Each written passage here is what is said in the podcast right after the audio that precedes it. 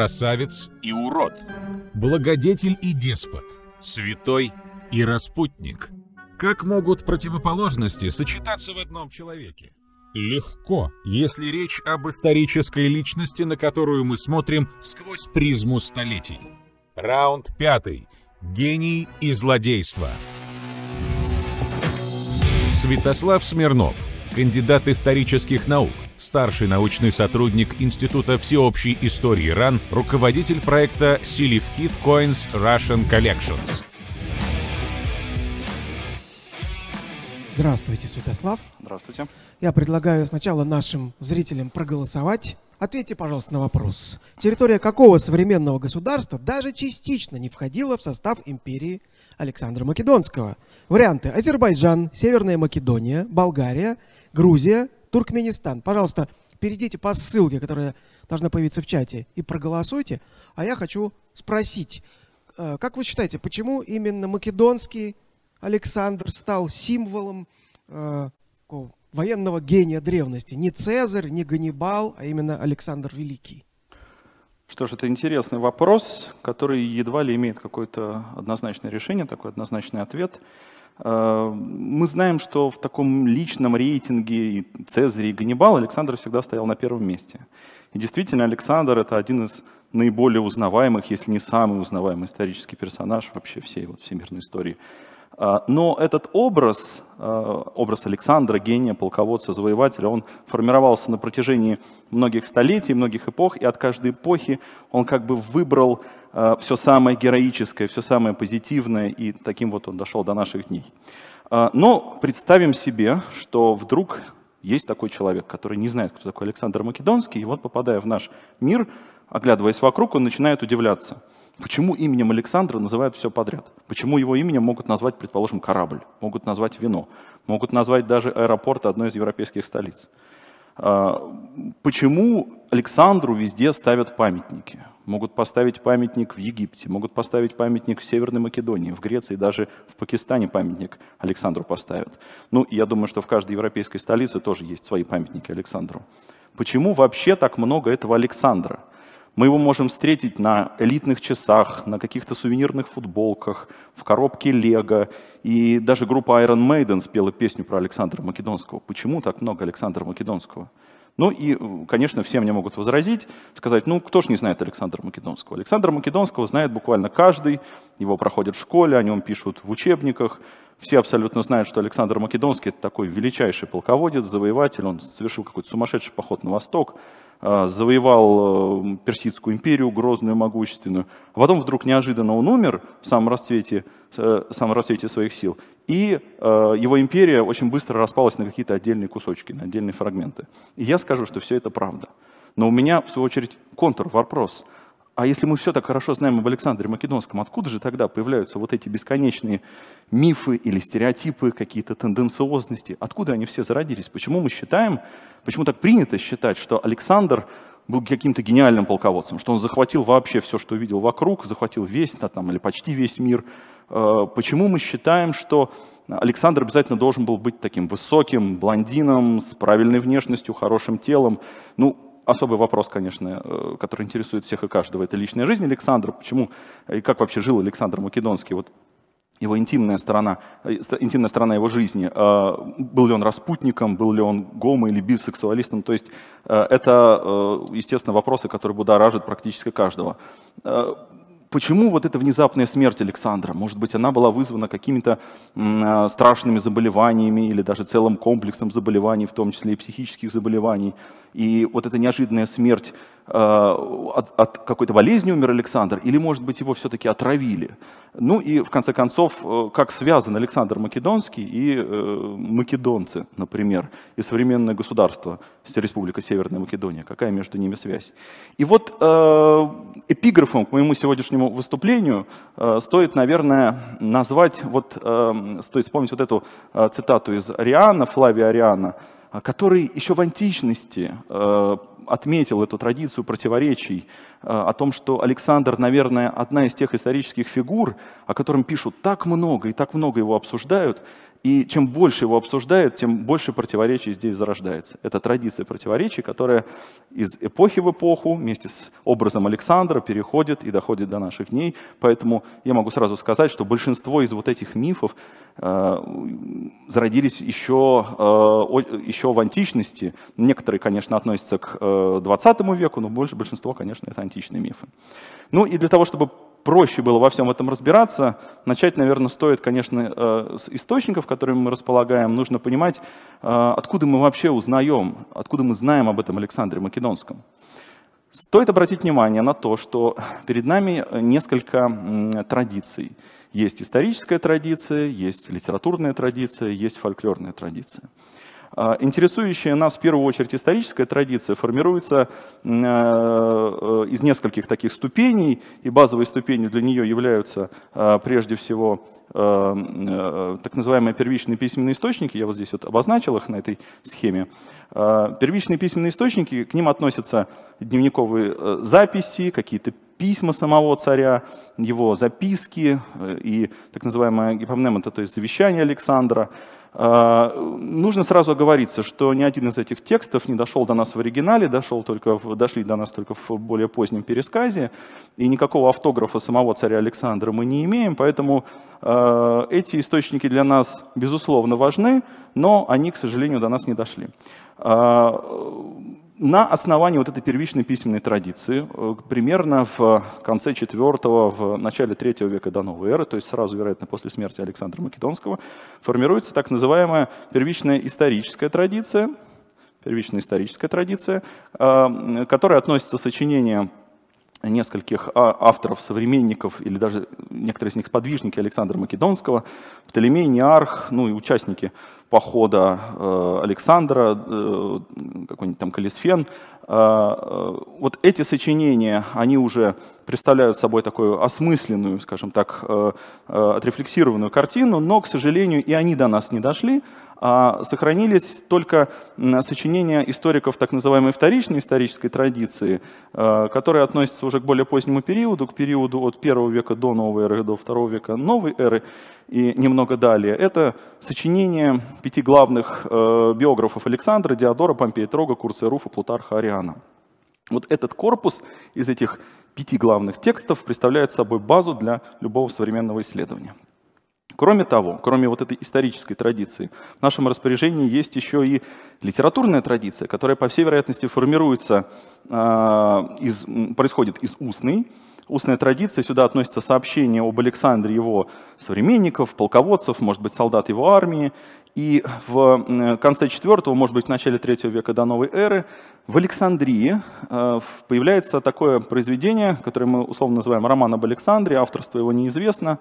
Обычно автором называют псевдокалисфена, потому что калисфеновская традиция здесь хорошо прослеживается. Э, здесь очень много об основании Александрии, здесь очень много о связи Александра и Египта. Э, всего романов об Александре есть несколько версий и большое количество различных вариантов. Вот. Но, э, тем не менее, мы должны учитывать, что здесь историческая канва используется в качестве такой подложки, в качестве основы, а произведение литературное. И поэтому Александр здесь приобретает такие, скорее, литературные черты. Здесь очень много литературных таких клише, э, каких-то отдельных э, характерных для литературы приемов. И воспринимать его исключительно как историческое, конечно же, не стоит. В более поздний период, в поздней античности и в раннем средневековье, а потом и дальше в средневековье, уже появляются так называемые Александрии. Это произведения национальных литератур от э, Ирландии до Монголии. Более 80 произведений таких известно, на десятках языков они написаны. Это произведение, где Александр уже совсем никакой не исторический персонаж, это персонаж какой-то фольклорный. Этот Александр может быть двурогим, он может там защищаться от соседних народов, э, э, отгородившись высокой стеной, он может опускаться на дно океана, возноситься на небо. Все зависит от какой-то локальной фольклорной традиции, которая вот вплетается вот в этот роман. И в данном случае Александр, конечно, ну, совсем не историчный персонаж, но тем не менее. А, и третья группа источников, которая для нас очень важна, являются данные эпиграфики и нумизматики, то есть надписи эпохи Александра и монеты эпохи Александра. Ну вот на данный э, момент это самые-самые древние источники, которыми мы э, располагаем. Ну, Почему они, собственно говоря, древние? Ну, это очень просто показать. Если мы посмотрим так сказать, сравнительно посмотрим на знаменитую надпись из Приены конца IV века до новой эры. Это надпись, где упоминается царь Александр в первой строке и посмотрим на э, надписи с э, собора Софийского собора в Константинополе, мы увидим разницу большую в начертании букв, например, мы увидим разницу в языке, и действительно э, они относятся к разным эпохам и, само собой, разные. То же самое с монетами. Если мы посмотрим на тетрадрахму Александра и посмотрим на монету уже византийского времени, то мы увидим разницу стилистическую, ну и, естественно, увидим разницу метрологическую и разницу в номиналах. Это совершенно разные источники, разные монеты, принадлежащие к разным эпохам. Итак, первый такой блок э, мифов, мифы о захвате мира гений полководца. И действительно, когда говорят об Александре, очень часто говорят, что ну почему Александр великий? Почему его называют обычно великим? Но он захватил вообще все, или там почти все. Он э, гений, он победил во всех битвах и так далее, и так далее.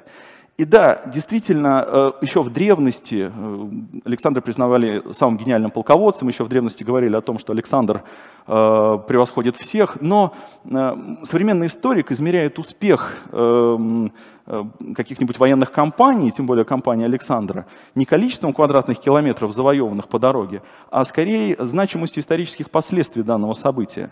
А, да, действительно, когда современный человек говорит о державе Александра, он, скорее всего, представляет такую хорошую империю нового времени, там, 18-19 века. А, и действительно в историографии э, эпохи Александра 18 и 19 веков, то есть периода рассвета колониальных империй, например, от сэра Уильяма Робертсона до сэра Уильяма Тарна, особенно в британской историографии, э, образ Александра создавал исключительно позитивную такую колониальную картину. Александр — это первый европеец на Востоке, который принес сюда на Восток знамя просвещения, знамя цивилизации, вот Судан — это дикие варварские страны и так далее. Но э, нужно понимать, что этот миф, скорее такая традиция заблуждений или иносказания, она формируется из таких анахронизмов. Мы очень часто переносим существующие нам явления и события, э, какие-то особенности, точнее, этих явлений, мы переносим на более раннюю почву. И получается так, что, э, например, понятие власть, территория, э, понятие протяженность, границы современные, они, по сути, никак не соответствуют понятиям античным. Дело в том, что если современный человек как-то визуализирует себе империю Александра или державу Александра, то он видит такое пятно на карте, такое увесистое, хорошее, большое, действительно территориально. Э, империя Александра очень-очень внушительно, производит впечатление. Но мы должны понимать, что в Древней Греции ситуация была э, принципиально иной. И Айкумена, то есть территория обитаемая, населенная человеком, выглядела э, не так подробно, и мы даже не знаем, вообще были ли в конце IV века до новой эры карты, существовали ли они вообще как явление или нет. Э, более того, более того, империя Александра, конечно, представляет собой такой очень-очень сложный композит на карте. Но если мы посмотрим на эту карту в движении, то э, вот за э, полтора десятилетия до начала походов Александра мы увидим, что вот, пожалуйста, есть Персидская империя, есть маленькая Македония, отдельное государство бассейна Восточного Средиземноморья.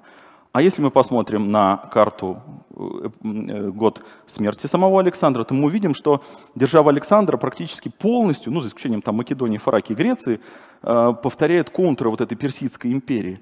Ну и после смерти Александра, естественно, вот это все распадается потом на мелкие фрагменты, на такие кусочки. Да? Власть и территория в античности представляются более сакральными, более ритуализированными. Не зря Диодор Сицилийский говоря о высадке э, македонин в Азии, рассказывает, э, передает очень интересный эпизод, когда Александр подплывает к этому азиатскому берегу на лодке перед тем, как все остальные войны начнут высадку, бросает в сторону противника копье, но вонзается в землю, и после этого только начинается вот эта высадка. Этот ритуал или такая сложная система права, она получила название «Дариктетус хора» — земля, завоеванная копьем. Для того, чтобы претендовать на эту землю, для того, чтобы ее покорять, ее нужно завоевать, причем личным своим присутствием. Это несколько иная категория, которая для современников, для нас кажется немножко непонятной. Ну и потом планы Александра на завоевание э, Азии, на этот поход. Мы о них практически ничего не знаем. А восточная часть похода больше напоминает не только военную кампанию, сколько такую э, э, географическую, этнографическую экспедицию. Но э, если мы посмотрим на э, э, карту, увидим большое количество различных стрелочек, каких-то передвижений войск и так далее, и так далее, мы, конечно, ужаснемся и скажем себе, ну, конечно, это только гениальный полководец мог совершить такие большие переходы, так долго идти, так успешно и прочее, прочее. Но то, что делает Александр, это больше такая, ну, скажем так, расширение границ не с точки зрения завоевания, а с точки зрения э, географии. И один из современников Александра, известный Пифей из Массалии, э, совершает в те же самые годы, к которым мы относим поход Александра, совершает свое знаменитое плавание. Э, он выходит из, э, через пролив Геркулесовы столбы, современный Гибралтар, и проходит европейским берегом вплоть до Балтийского моря, расширяя границу не на восток, как Александр, а на запад. Александр идет сушей, Пифей морем. Границы расширяются. Ну и разумеется, говоря о гении полководца, все-таки в современной исторической науке принято считать, что ну не только Э, потос Александра, как его описывают античные авторы, то есть стремление дойти до конца, движение, вот этот вот порыв, не только это стало причиной таких успешных завоеваний. Безусловно, мы должны назвать несколько слагаемых. Это, конечно же, македонская фаланга, это, конечно же, заслуги э, отца Александра, э, царя Филиппа, который подготовил армию, в том числе финансово подготовил этот поход. Безусловно, не было бы никаких побед, если бы рядом с Александром не было э, целой когорты таких талантливых, я бы сказал, даже гениальных полководцев, которые сумели и помочь самому Александру во многих сражениях, а потом еще после его смерти на протяжении 40 лет делить его э, гигантскую империю. Э, ну и, наверное, один из самых субъективных факторов, но тем не менее его нельзя просто так упускать из внимания, из виду, это, конечно же, ослабленный противник. Будем откровенны, Персидская империя эпохи Дария III была не самым сильным противником, она находилась уже в глубоком кризисе, поэтому э, завоевывать отдельные фрагменты вот этой большой Персидской империи для Александра, э, по крайней мере, в первое время не составляло особых проблем одни из самых э, противоречивых таких интереснейших мифов о э, внешности Александра. Почему мы все считаем, что Александр должен быть красавцем? Почему э, он должен быть каким-то блондином, высоким, красивым, обольстителем и так далее? Есть, правда, другая версия о том, что он был наоборот не очень красив, наоборот был уродлив. Но давайте разберемся. Э, с самого начала стоит э, отметить, что мы точно не знаем, как выглядел Александр Македонский.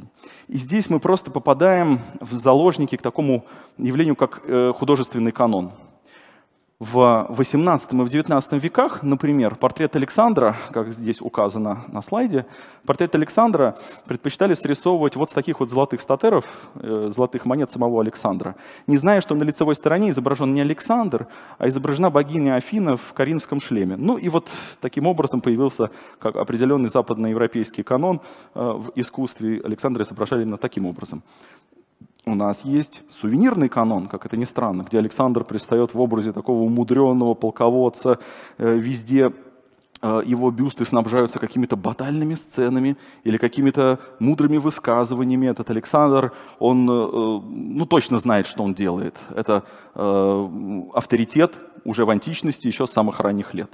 У нас есть голливудский Александр. Цветное кино диктовало, естественно, новые, э, породил новые возможности для изображения, э, для визуализации вот этого образа. И у нас действительно есть такой э, привлекательный, обольстительный молодой человек, устремленный вперед. Это все определенные каноны. Но если мы обратимся к, к источникам, то картина следующая. Да, античные авторы иногда описывают внешность Александра, но в массе своей эти описания очень и очень и очень противоречивы. Цвет волос неизвестно, цвет глаз неизвестно. Одни говорят один цвет глаз, другие другие, третьи говорят, что один глаз такой, другой глаз такой. А, если мы обратимся к изобразительным источникам, то мы знаем точно о существовании, например, такой школы Лисипа. Да, это придворный скульптор, который должен был изготавливать изображение э, самого Александра. И к этой школе Лисипа сейчас относят большое количество различных памятников, в том числе и римских копий из греческих оригиналов. Например, известная Герма Азара, большое количество различных других памятников. Для Александра, которые его изображают, характерна такая ювенальность, то есть он молодой, характерен такой легкий наклон головы, так называемый томный взгляд, о нем еще поговорим, и а на столе это вот запрокинутые назад вот так вот волосы. Это все делает такой образ Александра. Есть известная сцена охоты, изображение э, гробницы Филиппа II в Виргинии, оно относится к IV веку до новой эры, где считается в центре э, вот этого, э, в центре композиции находится изображение молодого Александра. Но это только предположение, э, сравнивать нам э, подобных, скажем так, памятников нету, поэтому атрибуция здесь недостаточно точна. Известная иская мозаика, мозаика самого Александра. Здесь Александр изображается как э, воин, сражающийся с Дарием э, Третьим. Э, изображается здесь, по всей вероятности, битва при Гавгамелах. Обратите внимание, что здесь Александр брюнет. Но иская мозаика обнаружена в Помпеях, относится она ко второму-первому веку до новой эры. И, по всей вероятности, иская мозаика является таким композитом, она впитывает абсолютно разные элементы, художественные стили, мотивы и так далее. Э, Еще два изобразительных памятника. Медальон из Абукира II века новой эры и Сидонский саркофаг IV или начала III века до новой эры, где на первом Александр изображается в образе такого дерифора, вспомним вот эту вот историю с копьем и земли, завоеванной копьем, а на втором э, памятнике Александр изображается в виде всадника э, и с таким характерным шлемом в виде шкуры льва, которым обычно э, наделяли изображение Геракла, но поскольку Александр вел свой род от э, Геракла, возводил его Гераклу, поэтому э, атрибут, в принципе, имеет конкретное прочтение. В контексте вот внешности Александра, рассуждений о теле Александра, конечно же, возникает вопрос о его интимной жизни. И здесь нужно отметить, что вообще об интимной жизни античные авторы пишут не так много, я бы сказал бы крайне мало – дело в том, что а, Александр э, очень часто говорят о его, э, ну, как минимум, бисексуальности или гомосексуальности. Вопрос очень тонкий, естественно, очень э, щепетильный, но, тем не менее, попробуем на него ответить. Дело в том, что эм, дружба Александра и Гефестиона – а, представлена ну, в, современной, э, в современной литературе, в современном кинематографе исключительно как гомосексуальные отношения, но нужно э, по ним понимать, что мы упускаем, когда говорим о гомосексуализме, слова такого даже в античности не было, мы упускаем здесь очень важный такой культурный, общекультурный контекст. И очень часто авторы, говоря о дружбе Александра и Гефестиона, проводят параллель между э, параллель с Ахиллесом и Патроклом, известными героями Илиады. И вот в данном, в данном фрагменте из Илиана где речь идет как раз о э, вот этой дружбе, да, здесь очень часто трактуют вот этот э, глагол, что был любим Александром, рау, э, обычный древнегреческий глагол, который можно перевести просто как «любить», но в самом широком смысле этого слова. Можем ли мы допустить какую-то интимную связь между Александром и Патроклом? Да, наверное, можем. Мы знаем, что в греческой культуре э, так, э, такие э, практики, естественно, такое было. Но стоит обратить внимание, что Александр был трижды женат, ну, не, не трижды подряд, а трижды одновременно. Многоженство в македонской среде тоже практиковалось. У него было двое детей. И вообще античные авторы упоминают Александра как противника подобного рода, э, подобного рода интимного, э, интимной жизни. Э, традиция вот об этой стороне э, жизни Александра, она очень противоречивая и, по всей вероятности, более поздняя. Некоторые современные исследователи склонны полагать, что Александр был скорее асексуален, и Ариан в заключении, в самом конце своей, вот, своего произведения пишет действительно, что Александра в меньшей степени эта личная жизнь вообще интересовала. А, еще один очень любопытный вопрос. А, это смерть Александра. Э, каждый год э, можно в интернете встретить новые какие-то э, сенсации, сенсации в кавычках, о том, что разгадана тайна смерти Александра, что он попал жертвой самолечения или что он умер от какой-то очередной болезни. И тут мы, конечно, должны вспомнить такое явление, как ретродиагностика. когда современные исследователи, чаще всего это медики, пытаются на основании такой достаточно вольной трактовки источников диагностировать, а чем болел Александр, от чего он страдал, и от чего он в конечном итоге мог умереть. И э, основываются они не только на трактовке письменных источников, но и, предположим, на такой достаточно свободной трактовке вот этих изобразительных источников. Например, э, вот этот характерный поворот головы, томный или влажный, как пишет Плутархов, взгляд – воспринимаются исключительно как э, какое-то вот искривление шеи, какие-то расстройства, э, как какие-то вот проявления каких-то недугов и так далее. На самом деле мы должны понимать, что в художественном каноне той эпохи э, вот эти характерные художественные приемы наоборот подчеркивали мужество, наоборот подчеркивали какую-то такую витальность, ну примерно как сейчас такое накачанное бодрое тело, тогда вот выражалось это в виде такого характерного наклона головы. Имеет ли смысл вот эта ретродиагностика? Ну, в качестве, э, если только э, такого развлечения, да, конечно. Но чаще всего э, из контекста вырывают, э, вырывают отдельные фразы, э, нету их в оригинальных, на оригинальных языках, только в переводах, и это, в связи с этим возникают большие проблемы. Тот же самый вопрос можно задать вот э, и здесь. От чего, собственно говоря, умер Александр? Действительно, внезапная смерть Александра порождает большое количество различных толков, домыслов, и еще в античности порождала, я могу сказать. Болезнь или отравление. Большинство авторов все-таки придерживается версии болезни.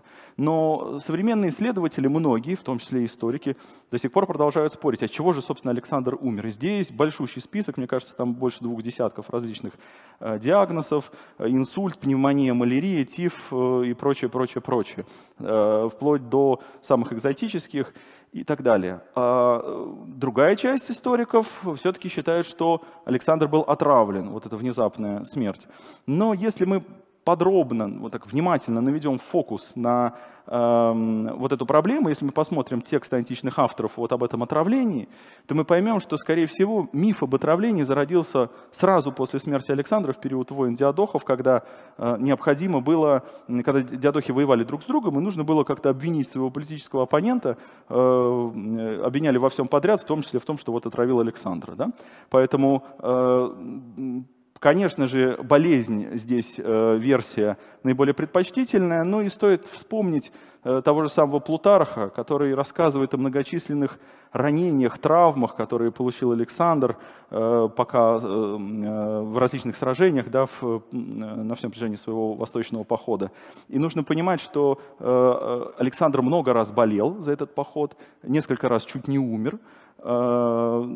Плюс ко всему, не так давно, незадолго до его смерти, умирает его лучший друг Гефестион, и измотанный вот этими постоянными переходами, стрессами, плюс ко всему вот этими э, ранениями организм, он, конечно же, э, истощен.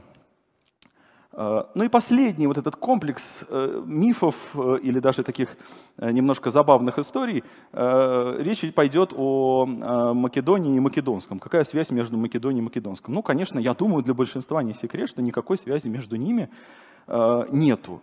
В современной исторической науке принято считать, что принято разделять македонин и македонцев. Македонинами мы называем население Древней Македонии, которое говорило на одном из э, так называемых палеобалканских языков, близкий древнегреческому языку.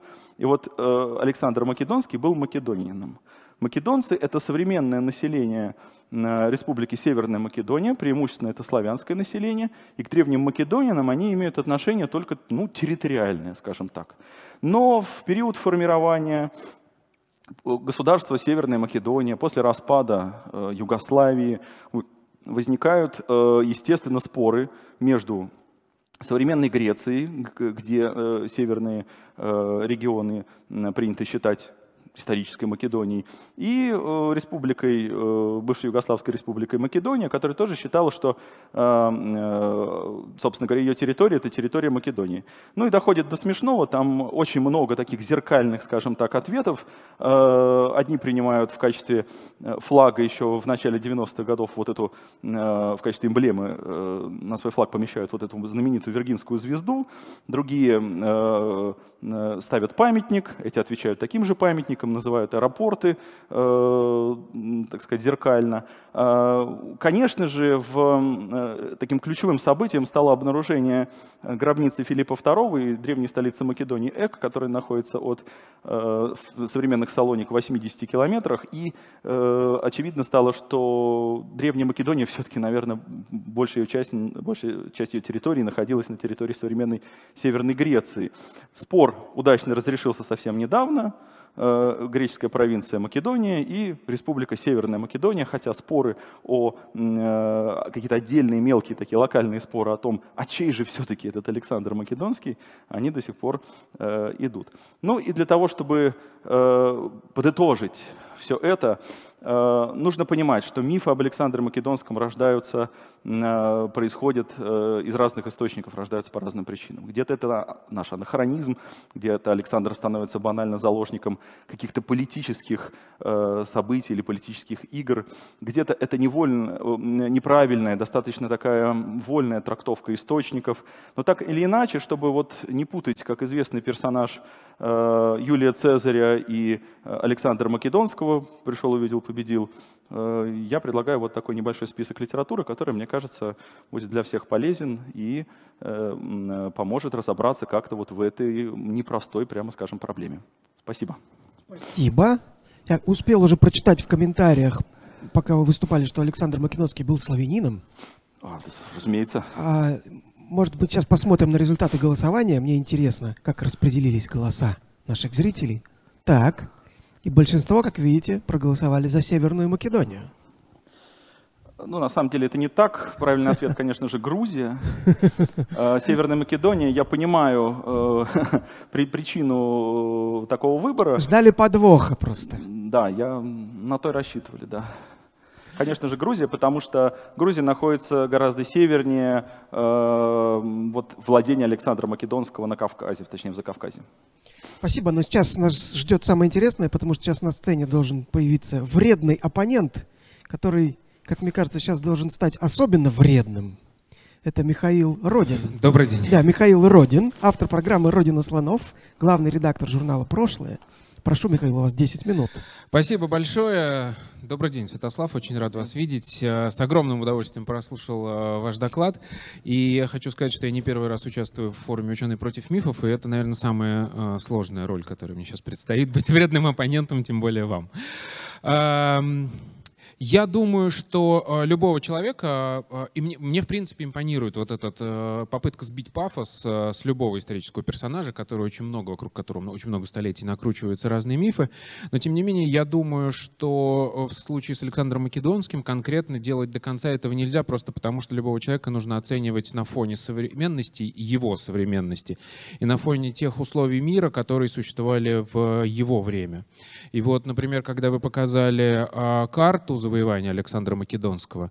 Мне кажется, в этом было некоторое лукавство в том смысле, что а, она была, это огромная карта с, с искажениями Меркатора, то есть, как мы знаем, там увеличены полярные области, увеличены все области, которые северные и южные, а, а нет, следующее, или предыдущее. Две, две предыдущих. Да, а собственно, вот эта вот экваториальная область, она кажется очень маленькой. На самом деле, если убрать эти искажения а, и показать эту карту в, э, в реальности или там на глобусе еще что-то, окажется, что чисто пропорционально все-таки завоевания Александра Македонского были, ну, очень обширными для того времени. Плюс, если посмотреть, как было распределено население по э, карте того времени, по глобусу, понятно, что полярные области были заселены еще меньше, чем сейчас, и там северные.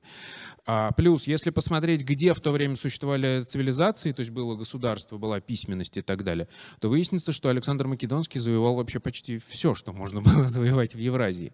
Вот как вы относитесь э, к такой постановке вопроса? Просто мне кажется, что нельзя забывать, что все-таки... Я понимаю, да, что государство было другим, и а, мы не можем обвинять а, Александра Македонского в том, что он там не установил э, эти а, таможенные барьеры везде, посадил своих чиновников, тогда это в принципе было невозможно. Но тем не менее, на уровне того мира, мне кажется, уж полмира-то он точно завоевал. Ну, смотрите, э, прежде всего мы не должны рассуждать категориями такого этноцентризма. Дело в том, что сам Александр едва ли знал, какое количество письменных или бесписьменных точнее не цивилизация, а культур, лучше, наверное, сказать, существует на тот момент в мире. Едва ли он ставил целью завоевания э, всех этих письменных цивилизаций, всех этих письменных культур. Для греков их экумена представляет собой такой, э, такую небольшую полоску вокруг Средиземного Черного морей. И про существование вот этой экумены как раз было хорошо известно. А что было там, на востоке, за Ефратом, представления географические здесь были более чем примерными несмотря на то, что все знали про существование Персидской империи, но про восточную ее часть знали очень-очень плохо.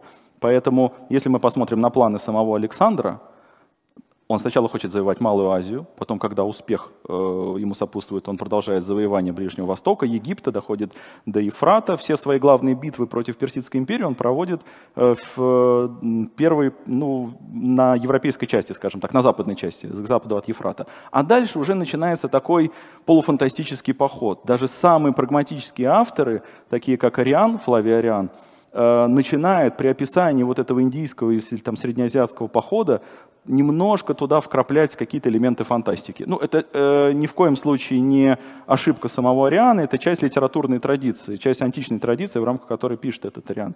И потом обратите внимание, что э, это для нас сейчас это все карты. Мы точно не знаем вообще, они были эти карты, и как себе представляли государство на карте. А, при этом э, человек конца IV века до новой эры, для него поход Александра — это не в нашем смысле слова завоевание, то есть километр за километром которым мы проходим, нет никакой линии фронта, нет никакого видимого противника. После битвы при Гавгамелах э, государство Ахименидов вообще практически рассыпалось, и перед Александром лежали какие-то территории отдельных сатрапов, отдельных племен. Слово «подчинять» здесь, наверное, тоже в нашем современном смысле слова не работает, потому что это где-то было подчинение силы, где-то договор, где-то какие-то сложные системы дипломатических отношений. Я напомню, что э, индийского правителя Пора он оставил царем на, на своей территории, даже победив его. Но для человека античности, человека, пребывающего в таком мифологическом сознании, поход Александра на восток, именно на восток, а, повторял по факту подвиги Геракла и Диониса, которые совершили эти походы на восток. Поэтому здесь не совсем корректно э, э, такие вот анахронизмы использовать, на мой взгляд. Вот, честно говоря, мне кажется, что вы как раз э, льете сейчас э, на мою мельницу воду, потому что как раз вот все, что вы рассказываете, говорит мне о том, что для человека Древней Греции, например, он завоевал не только весь мир, а еще даже немножко больше. Он еще его прирастил, этот мир. То есть если изнутри смотреть, из ситуации той цивилизации, а, он охватил своей деятельностью вообще все, что только можно было. Ну, я не могу согласиться, потому что э, понятие «весь мир», оно очень не субстантивированное. Э, ни в какой науке абсолютно. Оно такое достаточно обывательское, согласитесь. Но э, вопрос, почему Александр Македонский не начал поход на Запад? Еще в античности были споры, и у Тита Ливии есть большой фрагмент, а что было бы, если бы Александр Македонский воевал бы, предположим, с Римской республикой? Кто бы победил? Ну, понятно, Тит Ливия дает предпочтение Римской республике, это очевидно, он патриот. Но э, были ли у Александра эти планы э, походов на Запад? Хотел ли он воевать? А я напомню, на Западе там не только Рим, там еще есть Карфаген, там еще есть этрусская цивилизация и так далее, и так далее. Э, старался, хотел ли он с ними со всеми воевать? Стояла ли у него цель вообще всех этих захватов? По факту факту, если мы посмотрим на противостояние Александра и Дарьи, это противостояние Александра и Дарьи. Ну, никто не виноват, что у Ахименидов такая большая держава. А, хорошо, но согласитесь, это интересная точка а, зрения, с которой нужно смотреть на эту проблему, и люди сейчас про это очень редко думают, что нужно с точки зрения тех людей смотреть, а не с точки зрения современного человека, который видел карту. Вот в этом соглашусь. А, следующий вопрос, который, как мне кажется, не очень правильно поставлен. И когда мы говорим о мифе об этом, нужно к нему подходить немножко с другой стороны. Когда мы говорим о мифе про гомосексуальность или бисексуальность Александра Македонского, все, естественно, совершенно начинают исходить с точки зрения современного общества, где это давайте не буду давать оценок, но, в общем, все начинают сразу объяснять, что это неплохо. А, в смысле, как будто это плохо, и начинают оправдывать его. А я считаю, что нужно начинать разговор с другого. Нужно говорить о том, какую роль этот а, э, социальный институт, не побоюсь этого слова, играл в Древней Греции, э, что он не имел отношения там, к современному понятию сексуальности, а был важным именно социальным институтом, институтом воспитания подрастающего поколения и так далее. И когда ты смотришь уже на это, уже не важно, там, э, покупал он мальчиков или не покупал мальчиков. И тогда, наоборот, даже становится понятно, почему он не покупал. Он не относился к этому как э, плотским утехам. Вот мне кажется, вот эта тема была немножко не раскрыта. А, ну, дело в том, что э, в античных источниках тема гомосексуализма или бисексуализма Александра, выражаясь абсолютно современными терминами, э, она, по всей вероятности, является более поздней. Дело в том, что действительно для любого биографа очень важно понять и, и осветить вот эту личную сторону жизни любого исторического персонажа. А когда ее нет, или ее ну так мало, что нечего освещать, рождаются какие-то дополнительные, скажем так, может быть, совсем основанные на каких-то толках, вот такие истории, если мы обратим внимание на то, какие авторы рассказывают нам об этой интимной стороне, если мы посмотрим шире на эти источники, ну, как, собственно, профессиональный историк делает, то это Афиней, это Алиан, это Плутарх, задачей которых стал, стоял не такой прагматический пересказ событий, как у Ариана, Флавия Ариана, а скорее такое увеселение, какие-то интересные истории.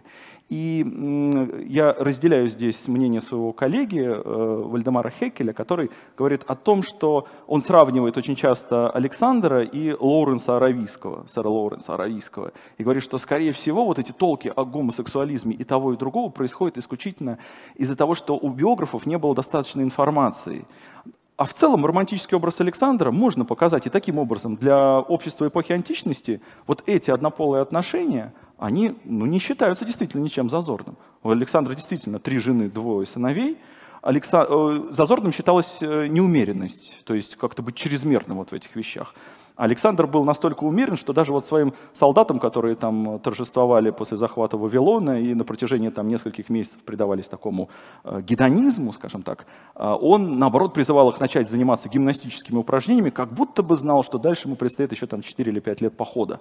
Вот такой образ создают и античные авторы. И мы должны понимать, что все, что мы знаем об Александре, мы знаем, конечно же, через вот эти наши источники. И это от эпохи к эпохе формирующийся конструкт в том числе и голливудский. Эпо, тема гомосексуализма Александра, она хоть и поднималась достаточно давно в историографии, но цветет она только ну, лет 70, наверное. Актуальные проблемы общества. Ну да, мы понимаем просто, что тогда это могли даже не обсуждать, ну, и поэтому не отложилось в источниках. А весь пласт, который мы можем проговаривать, он был создан позже, уже с какими-то своими моральными оценками. Опять мы возвращаемся к тому, что нужно смотреть с точки зрения человека той эпохи. И вот тут, опять же, да, мы возвращаемся к проблеме источников. А неужели у нас, мы знаем, что за Александром следовал целый полк там биографов, э, что люди писали про него еще что-то. Насколько подробно у нас вообще обсуждена проблема а, вот последних дней его э, жизни и течения его болезни. Ведь современные криминалисты, э, медики-криминалисты могут очень хорошо восстановить э, диагнозы даже по историческим описаниям. Дело в том, что за Александром следовал полк биографов, а, не все из них, э, как Калисфен, племянник Александра, правда, дожили до конца. Калисфен пал жертвой, э, э, точнее, он пытался создать заговор против Александра и в итоге пал жертвой правосудия. Но последние дни жизни Александра нам хорошо известны из так называемых дворцовых дневников, по крайней мере, на них ссылаются практически все античные авторы, и Диодор, и Ариан, и Плутарх. Что это за дневники, точно мы не знаем, не было традиции уточнять. Но э, ретродиагностика, э, она э, имеет одно очень слабое место. Дело в том, что для того, чтобы исследовать надежно причины смерти и заболевания Александра, нужно иметь хороший такой вот э, устоявшийся терминологический аппарат, который ни вот эти царские дневники, дворцовые дневники, ни э, античные авторы не приводят. Есть, здесь есть какое-то последовательное описание симптомов, но что это за симптомы, там кроме лихорадки и потери голоса ничего нету. И поэтому сюда, как я понимаю, я не специалист, это не моя наука, э, сюда могут подойти абсолютно разные какие-то болезни, поэтому их, э, ну там, не знаю, полтора десятка точно. Я понял. А что у нас э, с шансами, собственно, найти антропологический материал? Тело, Алекс... Тело Александра утеряно. Оно хранилось в античности, сохранялось и было переправлено в Египет, в Александрию Египетскую. Его там видел Юлий Цезарь еще но в более поздний период источники его уже не фиксируют на, э, в Александрии, поэтому его просто нету, и останков его нету. Спасибо большое. Спасибо. Коллеги, спасибо, Михаил. А, спасибо. Я прошу сейчас зрителей проголосовать. э, кто вам показался более убедительным э, в этом диалоге, Святослав или Михаил, или вы, э, сказать, поддерживаете обоих участников этой дискуссии? Михаил нам еще сегодня пригодится, потому что он вредный оппонент раунда, он еще выйдет на сцену, а я э, перехожу к вопросам зрителей. И первый вопрос его задает наш слушатель Владимир Селезнев, присланный заранее вопрос. Э, назовите, пожалуйста, ваш личный список лучших диадохов. Александр, диадохи, надо пояснить, что это полководцы, я так понимаю, да? Э, диадохи Э, корректнее сказать, что это политические наследники Александра. Это те из его друзей или просто из его окружения, кто потом делил его империю на части на протяжении 40 лет. Вопрос хороший. Конечно, вообще стоит сказать, что диадохов лучше разделять на больших и малых. Традиция это идет от из сочинения Диодора Сицилийского, который в качестве таких главных персонажей выбрал будущих эллинистических царей – по умолчанию, как бы считая, что они были активны с самого э, первого дня после смерти Александра. А малые диадохи — это те, которые как бы затерялись вот э, в этом э, историческом на этом историческом этапе, но принимали какое-то вот участие.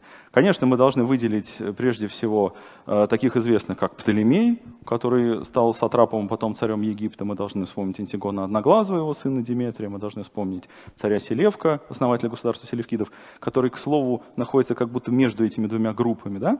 Но там, к тем же большим стоит отнести Кассандра и Анти, да, Антигона Антипатра, там много-много кого еще.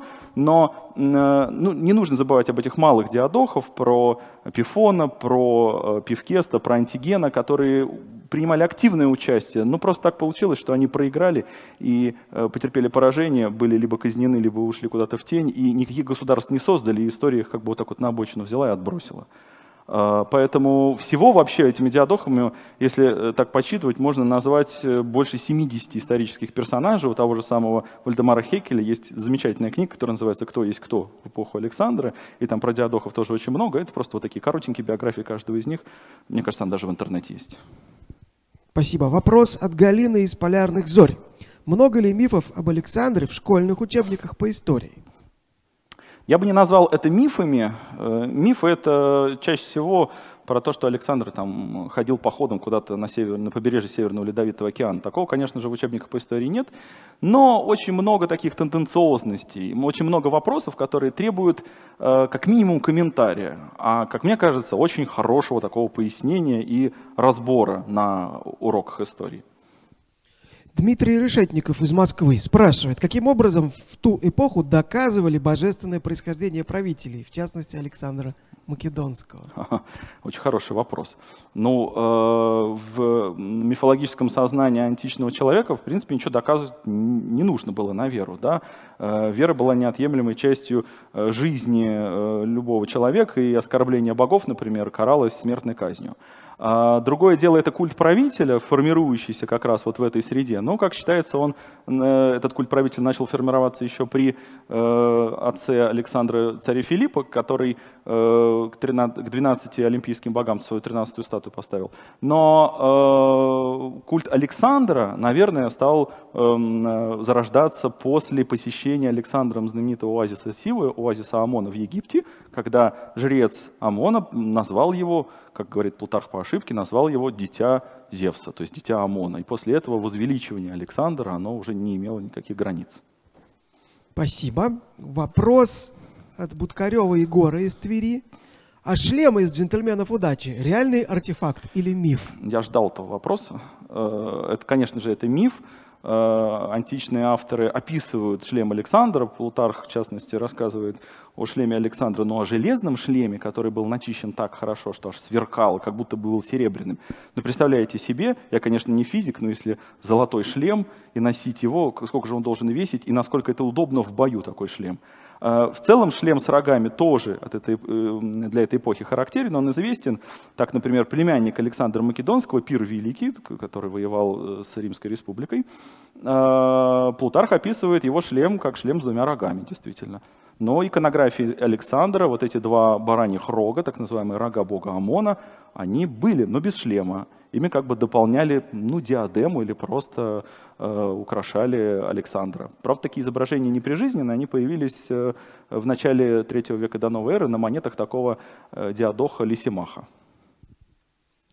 Сергей из Чикаго спрашивает. Автор одной из статей Вестника древней истории, в 80-е, кажется, предположил, что Александр был причастен к убийству своего отца. Что вы по этому поводу думаете? Э, версия бытует, естественно, но она никак не доказана. В античных источниках вот такого прямого указания у нас нету. Э, много абсолютно по этому поводу высказывается мнений. Дело в том, что отношения между Александром и Филиппом складывались очень плохо, и был период, когда Александр был э, изгнан из, ну точнее вынужден был покинуть Македонию и вслед за своей матерью уехать в Эпир, родины его матери Олимпиады, и на какое-то время, скажем так, потерял э, вот какую-то э, власть в Македонии.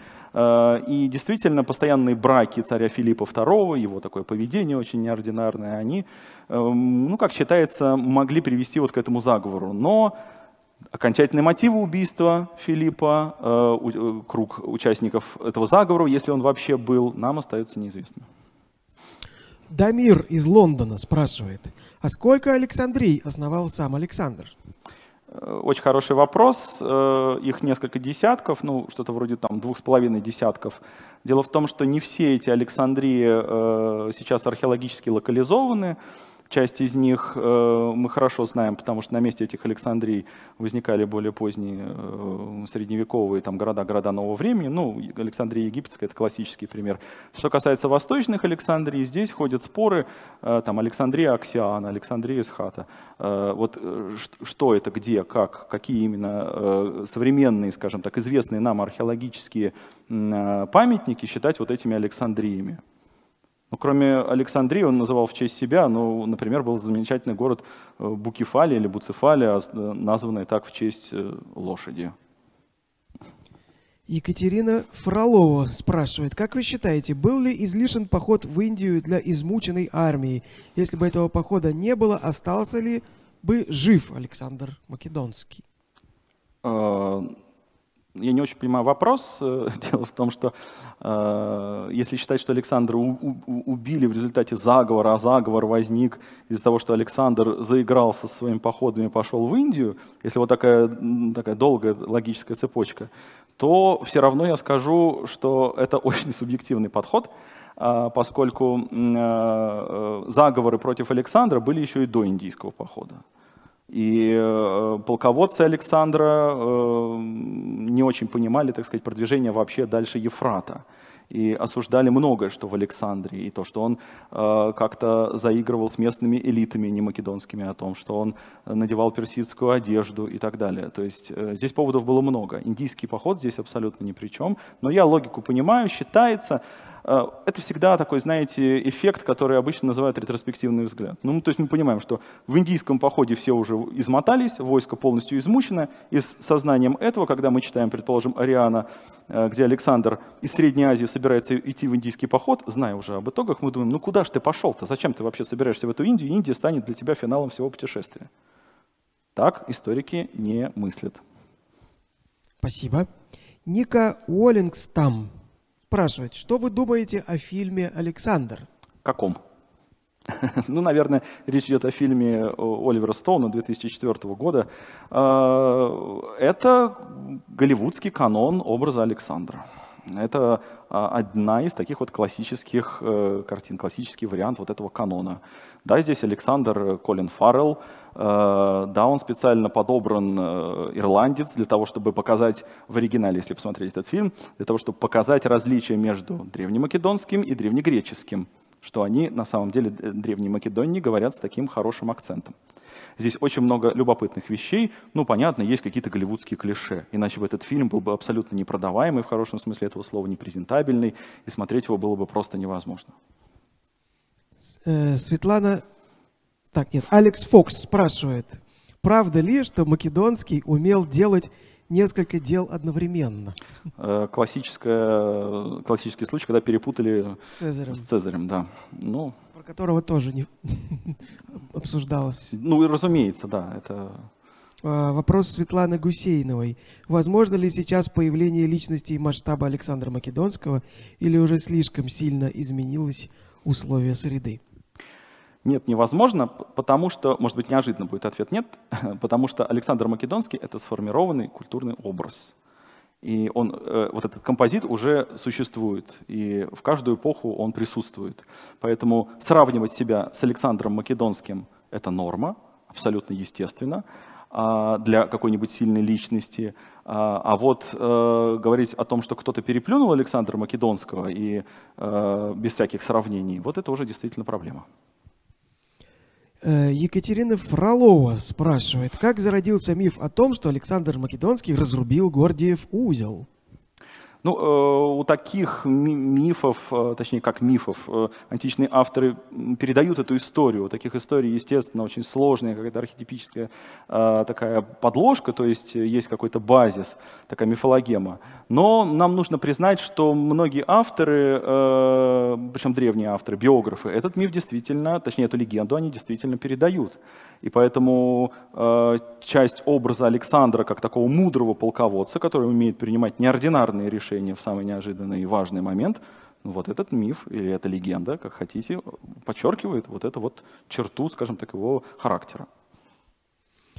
А, Андрей Пономарев спрашивает, стрелял ли Македонский с двух рук по-македонски? О, ну, хороший вопрос, но я думаю, можно оставить без ответа. И вопрос от Ньямпера. Можно ли сравнивать, сравнивать Александра Македонского с Наполеоном и Гитлером? Ну, сравнивать можно, но вот в чем э, такая эвристическая ценность этих сравнений, э, не совсем понятно. Э, в качестве такого дружеского спора с, в какой-нибудь приятной компании, конечно, можно. Это такая будет интеллектуальная беседа, а может быть интеллектуальный батл.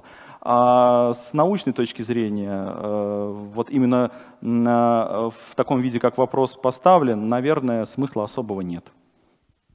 И вопрос от Джасия Джасия. Когда в качестве примера анахронизма у животных приводят пример буцефала с пальцами около копыт, пересказывают сказку или сами сочиняют? Ну, очень хороший вопрос. Честно, я, эти, я э, этой проблемой вообще никогда э, не занимался, но, скорее всего, это какие-то более поздние уже мифы, прям совсем мифы. Вопрос Алены Датлиной. Есть ли информация о психическом состоянии Александра? По праву ли Наполеону принадлежит знаменитый синдром? Может, его стоит переименовать в честь Александра Македонского? Опять же, э, ретродиагностика э, – это очень тонкий лед. Э, дело в том, что то, что мы называем э, какими-то расстройствами, это очень часто современные термины, положенные на какую-то вот историческую, ну, как кажется, основу. Говорить о подобного рода вещах необходимо конкретно анализируя, контекстуально анализируя источники, желательно используя, естественно, оригиналы на древнегреческом или латинском языках. Но я думаю, что особых эффектов э, не будет. Но и опять же, сравнение с э, историческими личностями более позднего периода, ну, конечно, они допустимы, но есть ли смысл? Спасибо. И вам сейчас... Так, сначала давайте мы посмотрим на результат онлайн-голосования. Покажите, пожалуйста, на чьей стороне оказались голоса зрителей. И опять победила дружба. И, кстати говоря, остальные две колонки почти, почти одинаковые. Ну что ж, не хотят наши зрители, так сказать, делать выбор. А, а вам предстоит выбрать, а вам предстоит выбрать лучший вопрос. Я сейчас напомню, какие они были. Про лучших диадохов Александра, про мифы о, о нем в школьных учебниках, о божественном происхождении правителей, о шлеме из джентльменов удачи, о статье об, об, об убийстве отца так сказать, э, участии в заговоре, а, сколько Александрию он основал, о излишестве похода в Индию, о фильме Александра, о, македонск... о, о умении делать несколько дел, о возможности появления таких личностей сейчас, о Гордиевом узле, о стрельбе с двух рук и о сравнении с Наполеоном и Гитлером. Ну и, наконец, о Буцефале, так сказать, с пальцами около копыт. Кто а... получит книгу SPQR «История Древнего Рима», Альпины, издательство, которое является книжным спонсором нашего раунда, Alpina Nonfiction. Кому книжку? Э, непростой выбор, но я все-таки склоняюсь к вам отдать э, предпочтение вопросу про заговор против Филиппа II, участие в заговоре против Филиппа II. Итак, Сергей из Чикаго. То есть у нас mm-hmm. прошлая книга, по-моему, в Лондон полетела, эта книга полетит. Значит, еще раз, книга «История Древнего Рима» Альпина Нонфикшн полетит в Чикаго. Э, наш дорогой докладчик э, получает наши подарки. Традиционная эта форма «Ученые против мифов». Это Спасибо. пингвинопитек будущего, напечатанный Павлом Красновым и деревянный планшет Фанпин и ряд сувениров от э, компании gen.ru. А, сейчас на экране должен появиться скетч Юлии Родиной на тему вашего выступления, Святослав. Ну вот такая фантазия.